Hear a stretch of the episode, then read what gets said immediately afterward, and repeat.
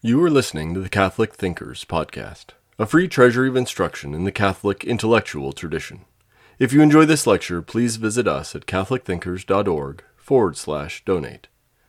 This course is from our International Catholic University Classics Collection, originally recorded between 1995 and 2005.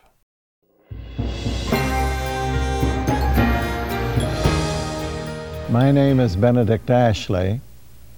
I'm a Dominican father belonging to the Order of Preachers, and I'm very happy to be on this Eternal Word program discussing with you the question of moral theology. I teach at Aquinas Institute of Theology in St. Louis, and for many years have dealt with moral theology, and in this series I'm trying to present to you thoughts about a problem that seems to me very pertinent at the present time. And that is how our Catholic moral thinking, our moral theology, is rooted in the Word of God. If it's not rooted in the Word of God, if it's simply laws and regulations made up by human beings, then it's hardly a guide for us to eternal life with God. But if it's based on God's own word, then it is a safe and sure guide. In the first lectures, the first four lectures of this series, I tried to show that although in the scriptures we have a historical development of God's revelation, and that revelation in the Old Testament is conditioned by certain historical circumstances of the Jewish people. And although in the New Testament also we have a gradual unfolding of God's revelation, which is complete at the end of the New Testament period, and yet that development goes on in the church, not a new revelation, because revelation is entirely contained in Jesus Christ Himself but a, a, deeper and deeper understanding of that revelation, an understanding that is occasionally obscured by controversies and doubts, but which is constantly being renewed. I tried to show that in the first four lectures, that that is rooted in the Word of God and is guided by the Holy Spirit. There is an element in it, therefore, which is permanent and enduring, and there's another element which is historical. The important thing, of course, is to be able to distinguish between those two things, but we're not left in the void with that because God has given us in the church, through the authority of the Holy Father and the bishops, a sure way of interpreting the Word of God and distinguishing between those things which are permanent and those things which are variable and changing. Now, in the second half of this series, we come to actually ask about what is the content of that permanent teaching. What is it that must form the basis of the life of any Christian living in any country, in any culture, at any time? In one of the earlier lectures, I indicated what that is. St. Paul tells us that there are three things faith, hope, and love. And these abide, these last faith, hope, and love. Theologians call those the theological virtues. They're called theological because they relate us directly to God. Through faith, hope, and charity, we touch God. And I emphasize that according to the spiritual writers like St. John of the Cross, even in heaven, we will not be closer to God than we are here on earth through faith, hope, and charity. The only difference between the heaven and earth in that respect is the difference between seeing clearly and here, touching God, as it were, in the dark. We touch Him in the dark, but we really touch Him.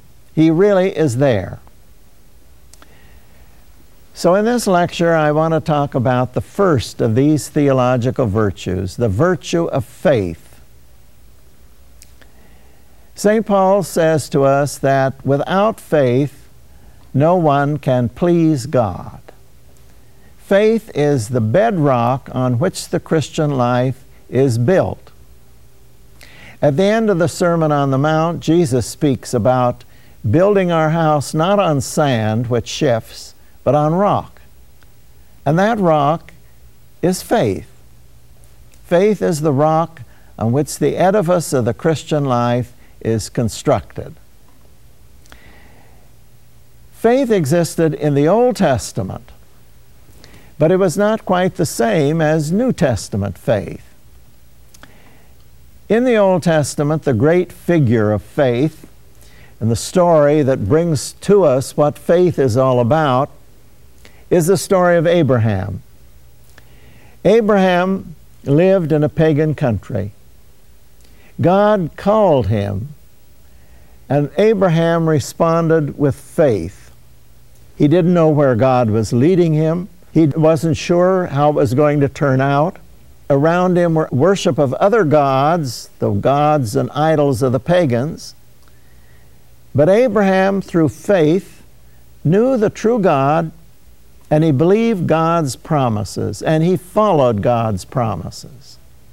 God led him all the way to the Holy Land. But even there, his faith was tested in many ways.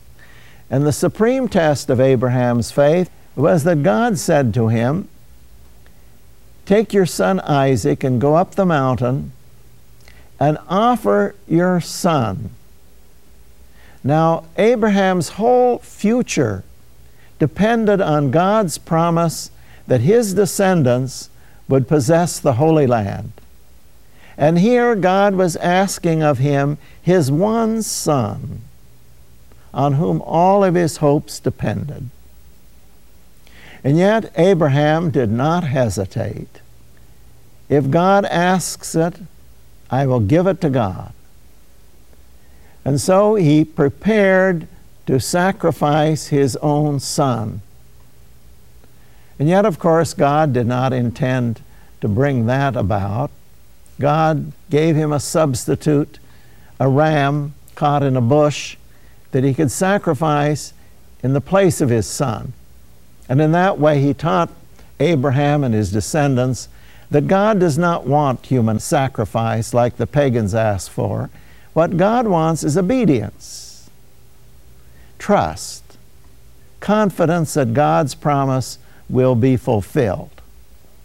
And so, Old Testament faith is above all a faith that responds to a promise from God and looks forward to a reality which is not yet here.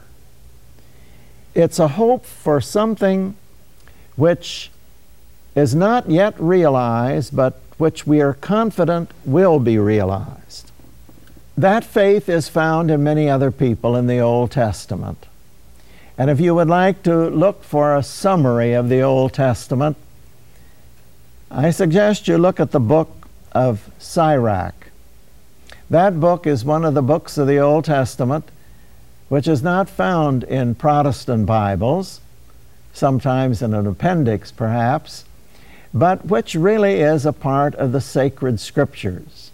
It's one of the last books of the Old Testament, and it is representative of the wisdom literature in the Old Testament. I said in a previous lecture that the wisdom literature of the Old Testament is drawn from earthy, practical experience. It's a kind of hard headed sort of wisdom, a wisdom that deals with the realities of everyday life. And so this book of Sirach is filled with sayings of that sort.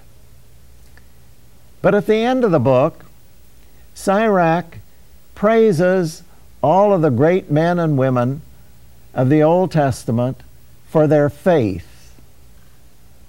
Hard headed wisdom is not enough. realism about our life is not enough if it's not based on rock, on trust in God, and hope for the future. When we pick up the Old Testament, therefore, I would suggest that in order to understand faith, you look at two aspects of the Old Testament. One are the stories of the patriarchs and the other saints and men and women of the Old Testament, because in the life of everyone is this hope for the promises of God. And on the other hand, look at the wisdom literature Proverbs, the book of Sirach, the book of wisdom, the Psalms, the book of Job.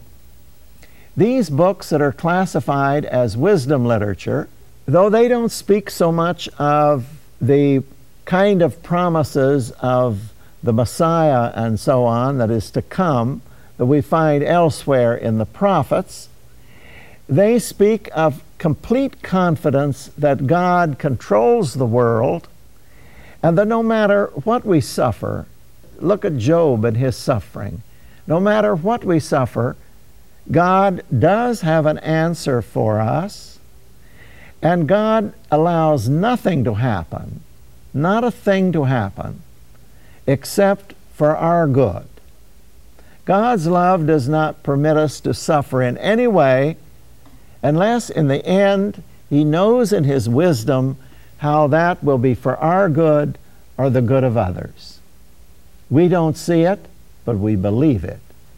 Now, New Testament faith has a somewhat different character.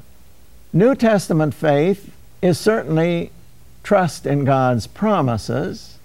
We look forward to heaven after our life. We look forward to the resurrection just as the people in the Old Testament look forward to the time of the Messiah. But New Testament faith is not only trust in promises, it's confidence that God has already come. That in Jesus Christ we already possess the Messiah. The Messianic age has already begun in the church and will be perfectly realized in the end. So it's a faith in not just the future, but a faith in the present, the present reality. God's transforming work has begun.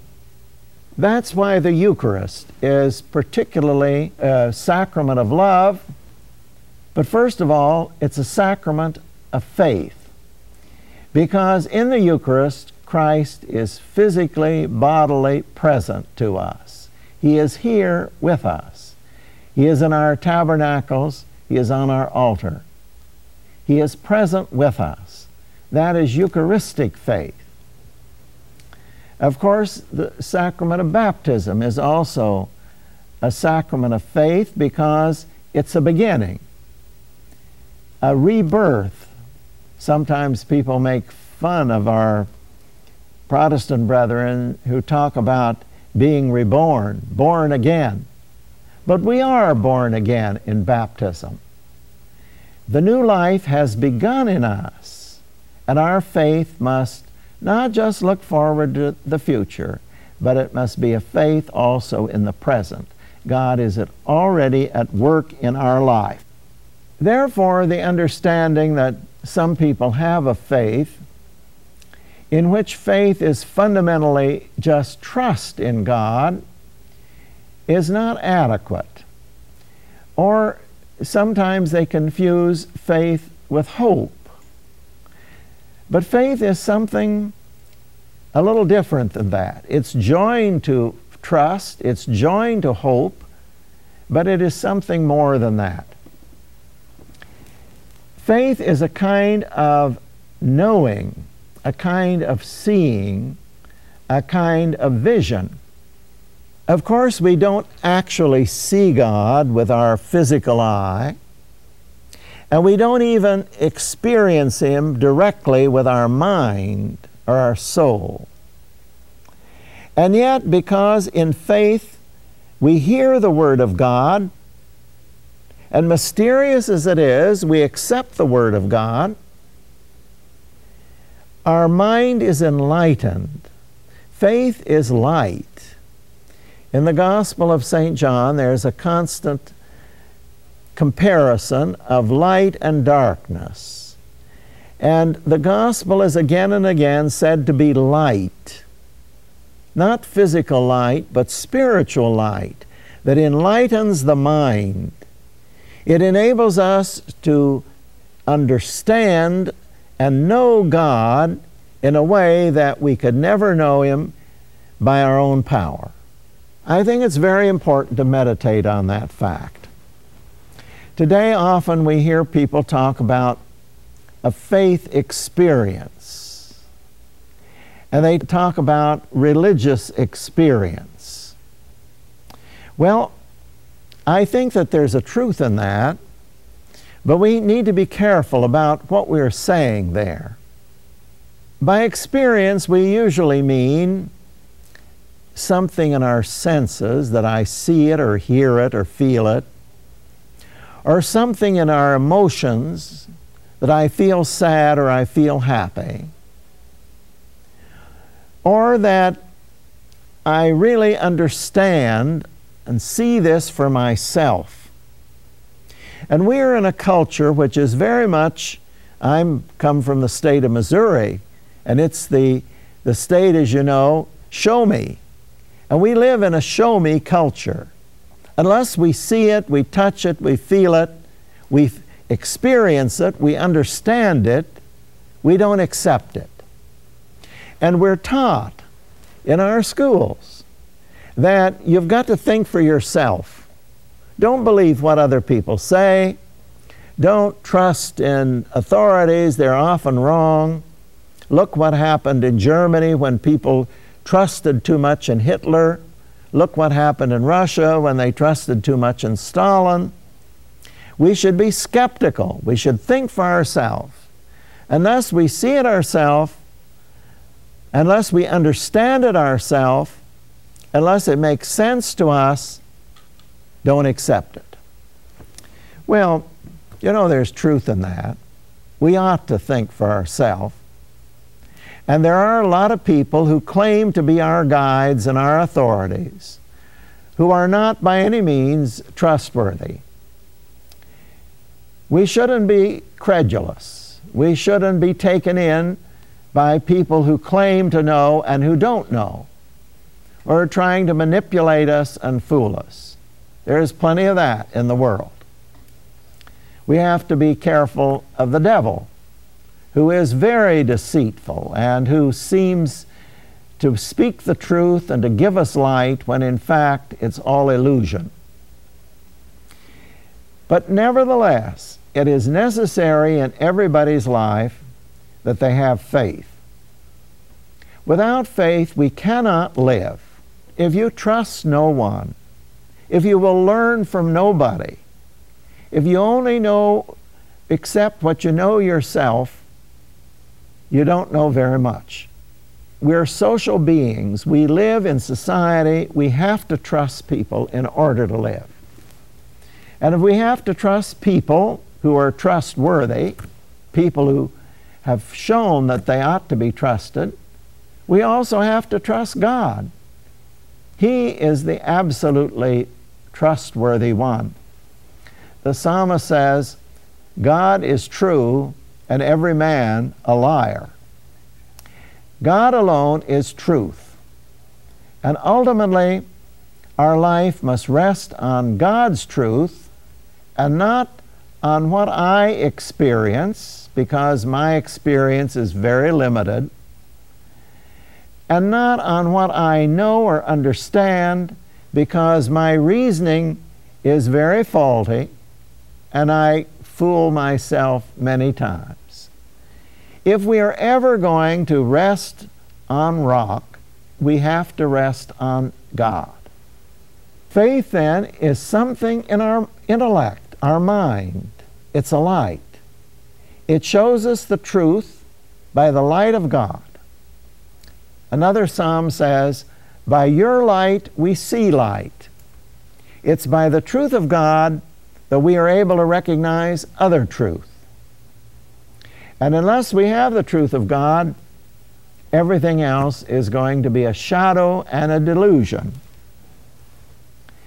We need, therefore, in prayer to turn to God and ask Him to enlighten our mind so that we can distinguish between what is true and what is false. He will do that.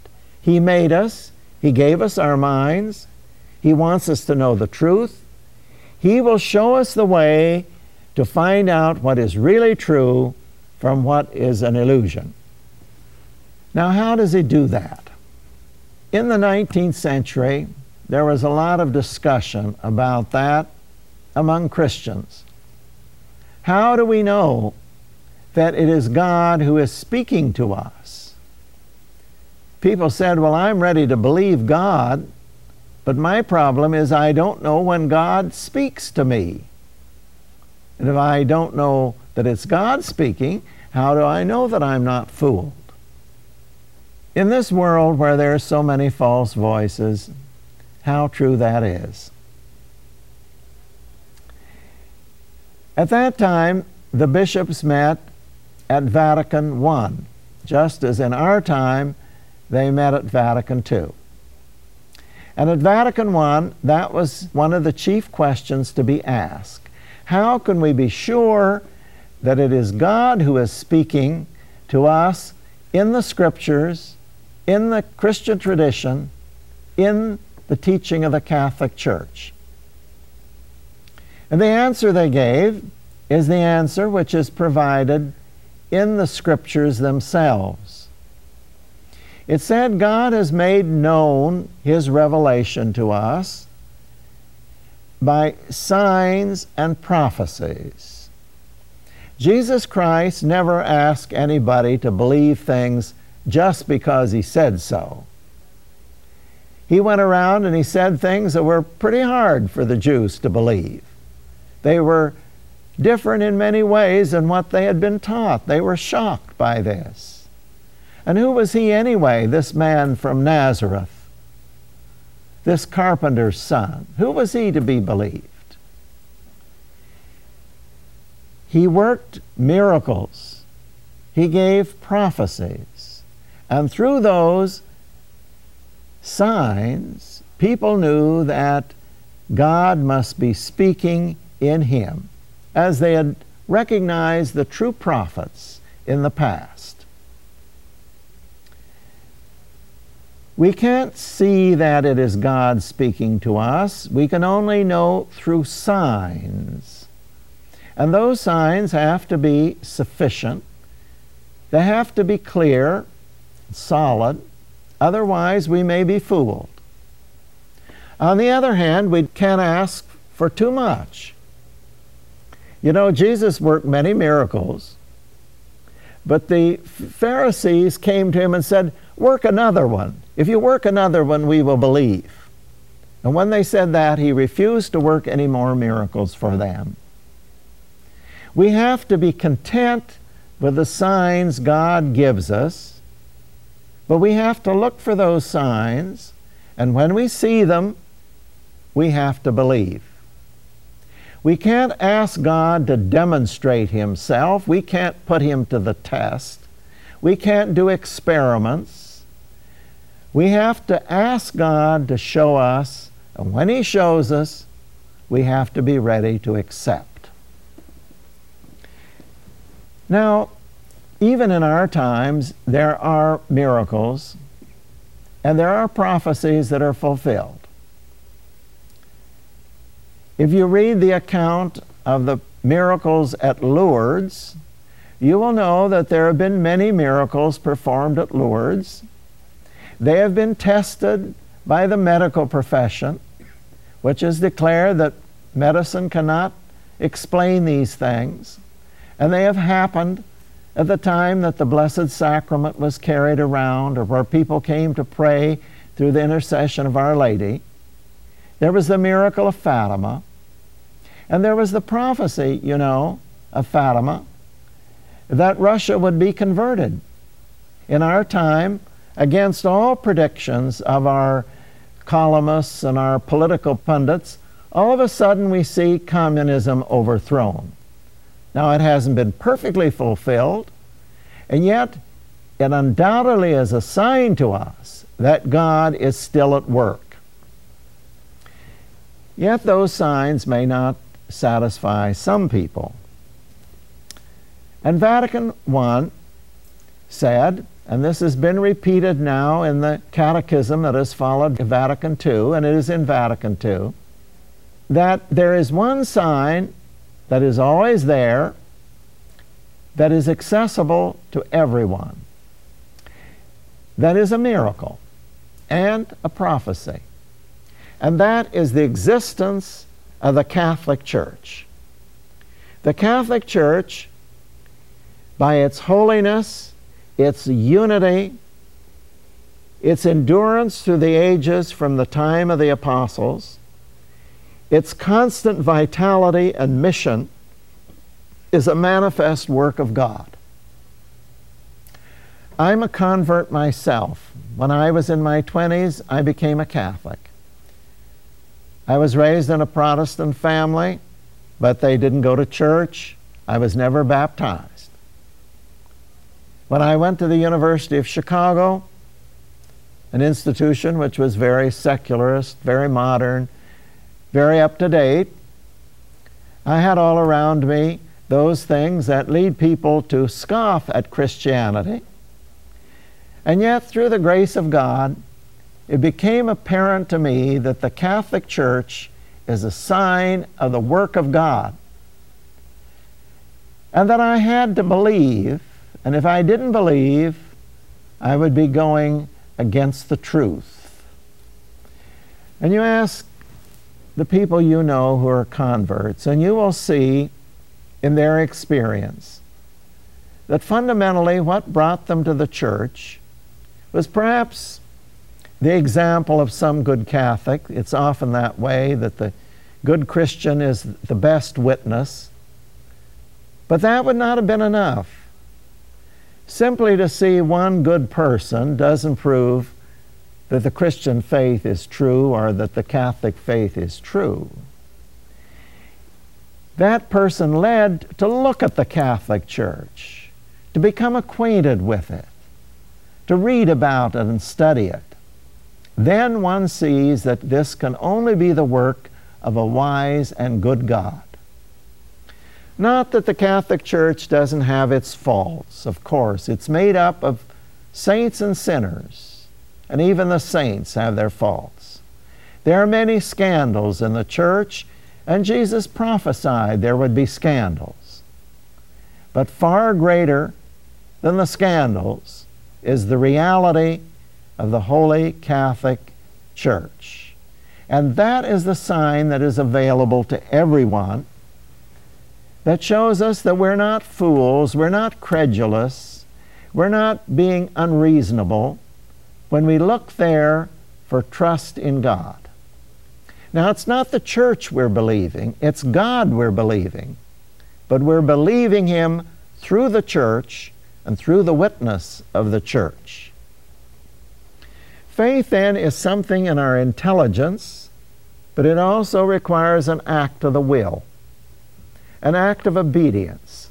To say, well, I don't see this perfectly. I don't understand it perfectly. But my mind is a very weak thing. I see enough that I know I ought to believe. That is the Christian faith. And it comes as a gift from God.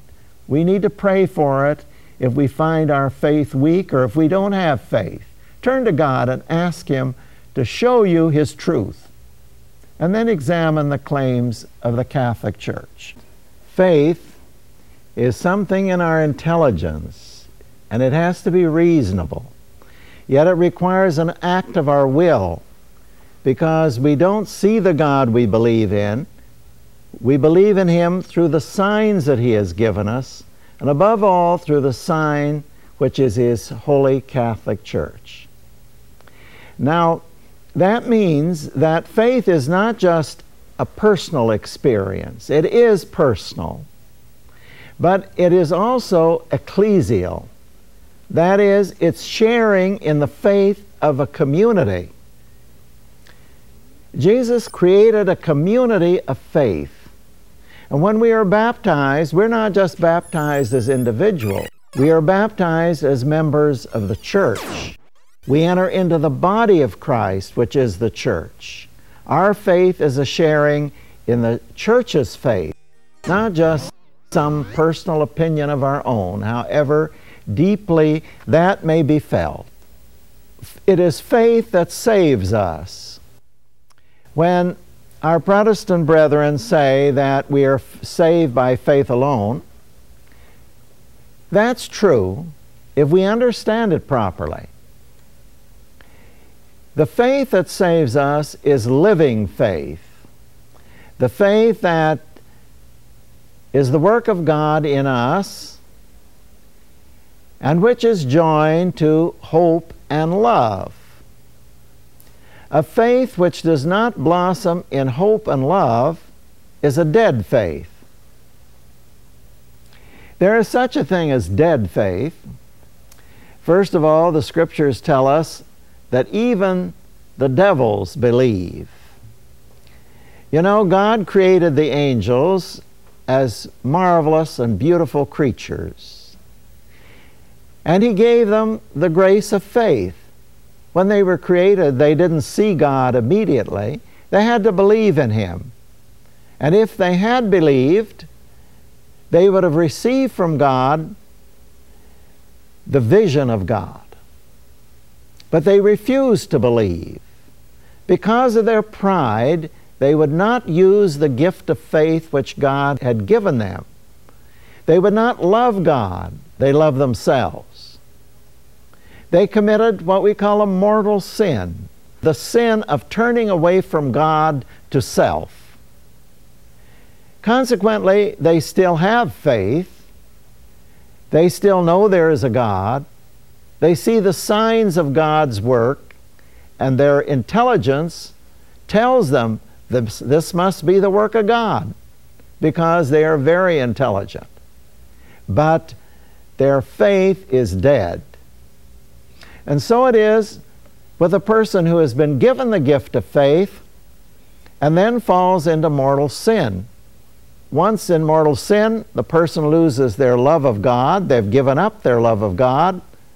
They're loving themselves more than they do God and consequently their faith is no longer alive, and it can no longer save them. Nevertheless, they may still have faith. And it's important that they still have faith because that dead faith will still remind them that God has called them to eternal life and that they need to repent. And so the Catholic who is in mortal sin has turned from God, and yet he knows there is a God.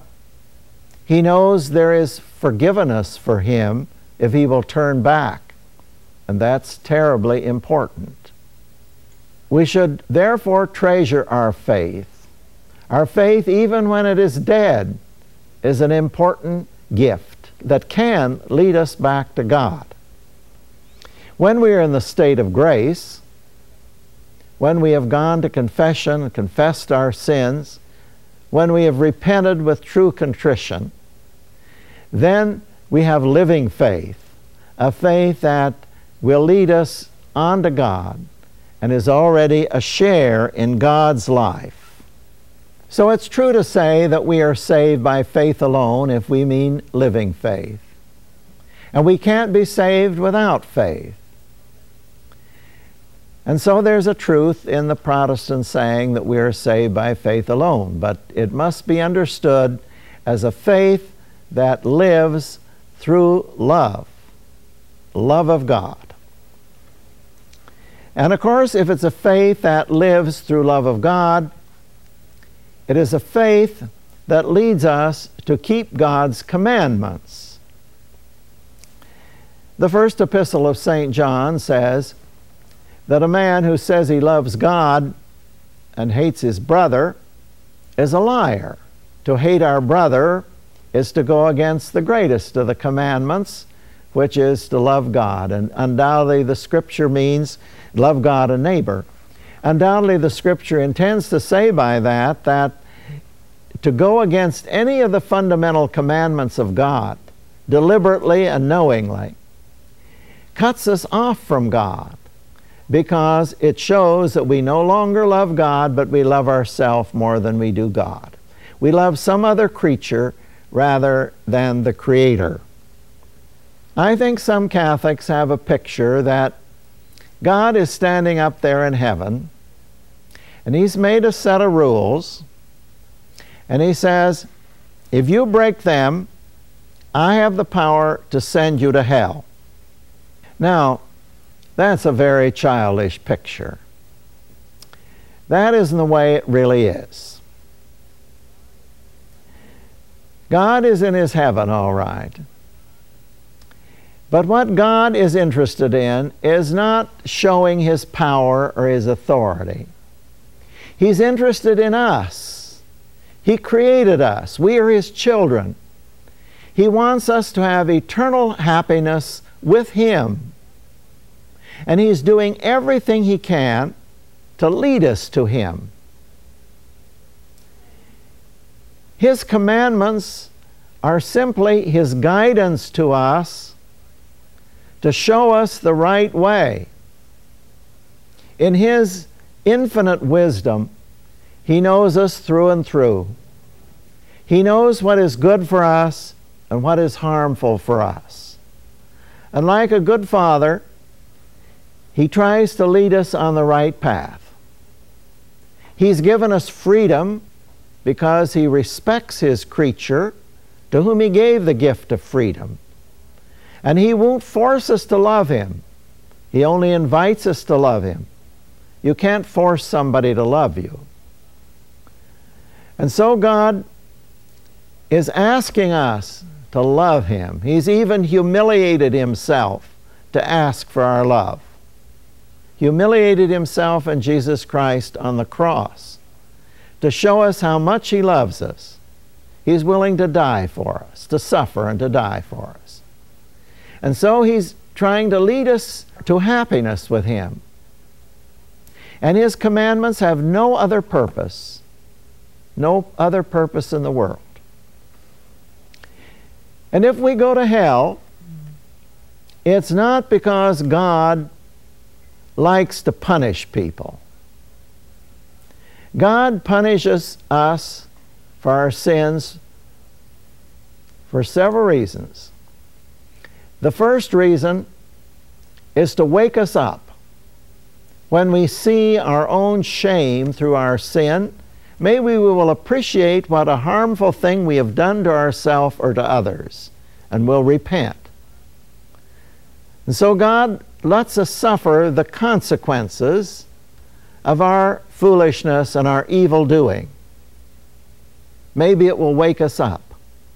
Secondly, he punishes sin so that others won't do it. We need to have warning. And when we see the results in another person's life of their sins, it may wake us up, may lead us to truth. So God hopes either to convert us through our own failings or to convert us through the failings of another. And finally, God punishes sometimes in order simply to keep it clear that this is an evil thing that has happened. I've noticed lately on TV that after a heinous crime has been committed, they ask people, Do you think so and so should be punished? Now, sometimes the answers are very unchristian. We see a desire for revenge, for destruction of the person who's done evil. But sometimes we see people who are quite Christian simply say, Well, if that person isn't punished, then nobody will believe that there is justice. Nobody will believe there's any justice any longer. And people will go on doing all kinds of things. And so the third reason that God punishes is to keep clear in the public mind that there are standards of behavior that need to be maintained by the community and lived by, or the community will be destroyed.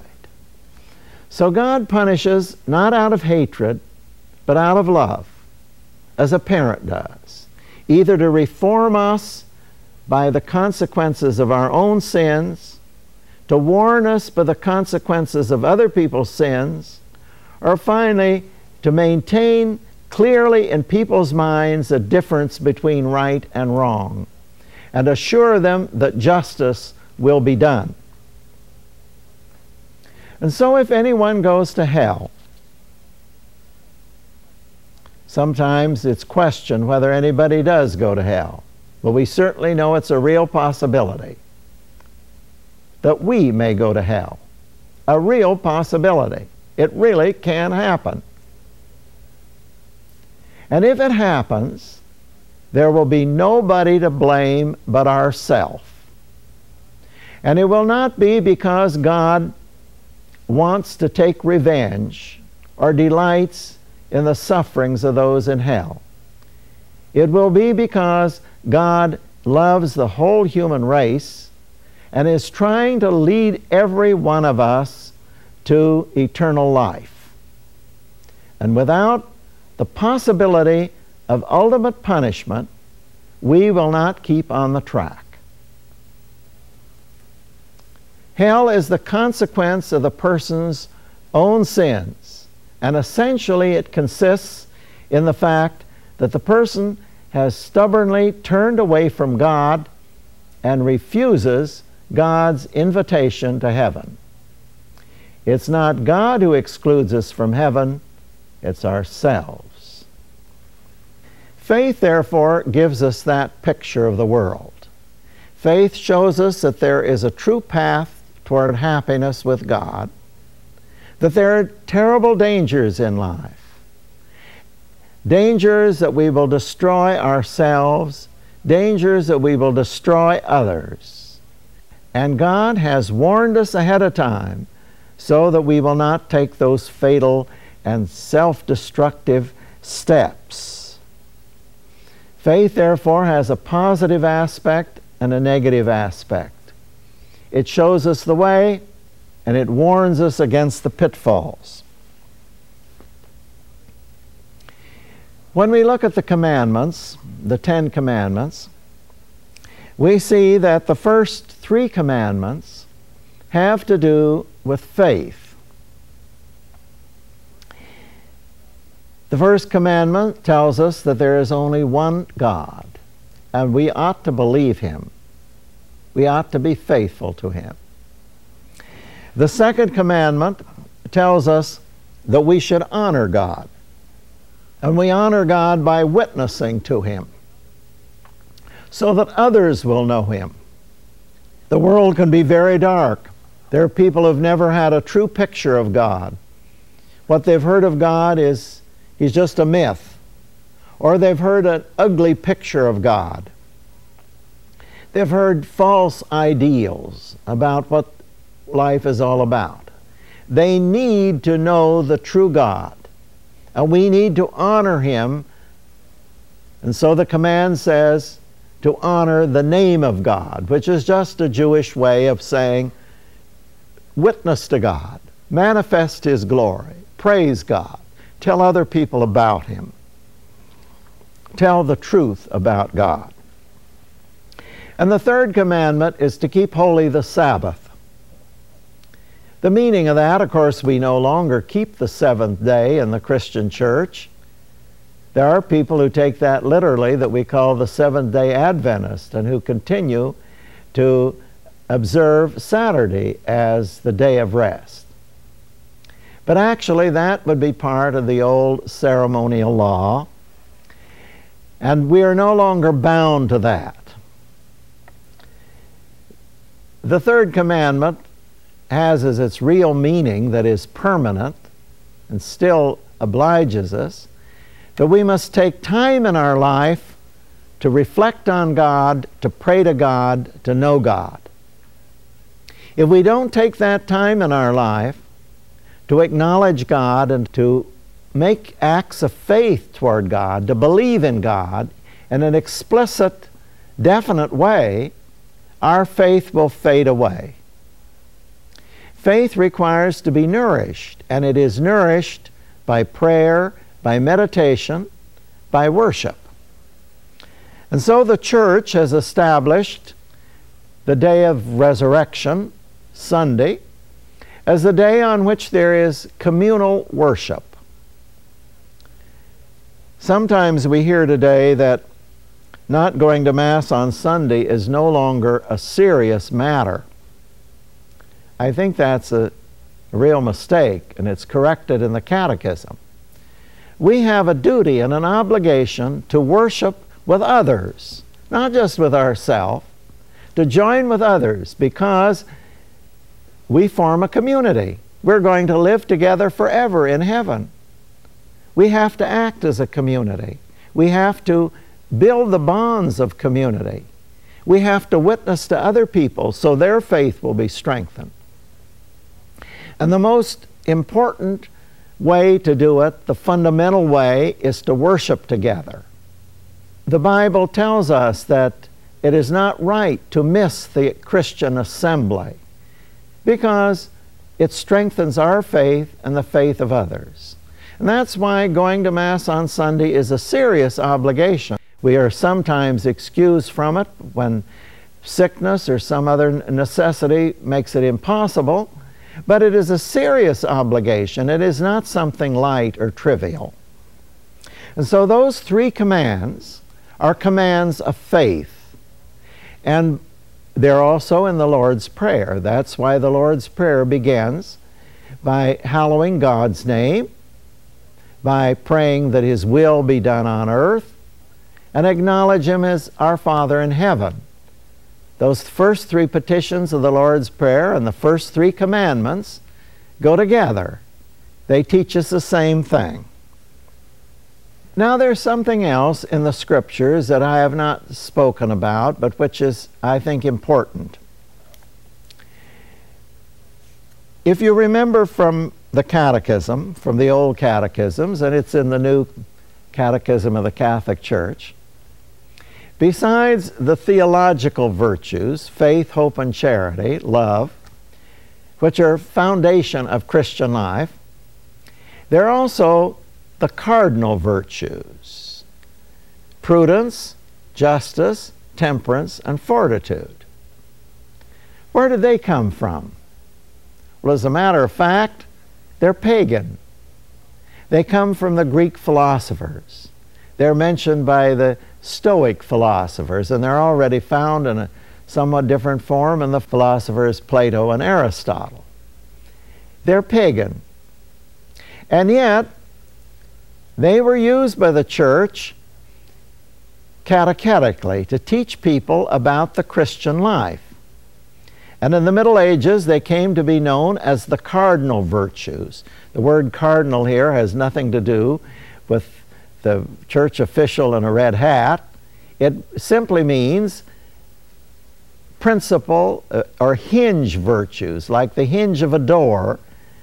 Cardo in Latin means hinge.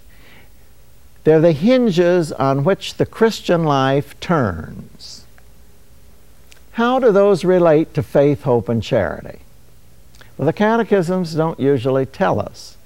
And what I'm about to say is really my own bit of theology, but I'm going to try to show that it's well founded in Scripture. When we look at the Old Testament, one of the main themes which we see is the theme of wisdom. Wisdom is constantly praised in the Old Testament, and it's personified as a woman.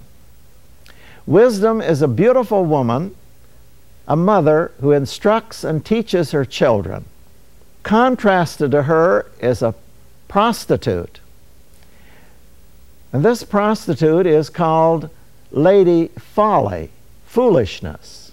And so we have these two women the woman who is wisdom and the woman who is foolishness, the wise mother and the foolish mother, the one who teaches us the way of life, the one who teaches us the way of death. Wisdom, then, in the New Testament becomes faith. Our faith is wisdom. It is the wisdom of God which we share through faith. And so when we read in the Old Testament about wisdom, I think we should translate that, perhaps with a little nuance or a little difference, but we can translate it faith. And it's no accident that in Christian art, faith is often also symbolized by a beautiful woman, the woman of faith. In the Dominican church in the city of Rome, very old church, it goes back far older than the Dominican order to the fourth century of Santa Sabina. The church of Santa Sabina has in it a mosaic which shows two women. One stands for the Old Testament, and one stands for the New Testament. Those two women are the two versions of faith the wisdom of the Old Testament, the faith of the New Testament. And I think by speaking of faith as wisdom, we will understand it better. Now, that wisdom of the Old Testament is faith, but it's especially faith as faith is practical, as faith guides our life. And that is what is meant by the Greek notion, the Greek and Roman notion of prudence. Prudence is wisdom about our decisions. Faith shows us the goal, prudence shows us the way to the goal. It's wisdom that makes us think about what we are doing and ask ourselves Will this lead me to my goal or will it lead me away from my goal? That is prudence. So we can correlate those two things. There is faith, which is a theological virtue, and there is prudence, which is the moral virtue, and which helps faith, assists faith on the practical side. It deals with those aspects of faith that we find in the commandments and that help us to use faith to guide our life step by step. The Christian, therefore, bases life on the rock of faith and the gift of prudence which is given to him, the virtue of prudence, enables him to be thoughtful, wise, reasonable about making choices in life, choices that will lead him forward.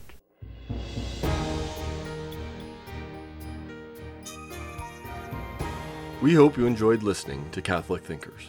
Please visit us at catholicthinkers.org forward slash donate to help us keep this content free.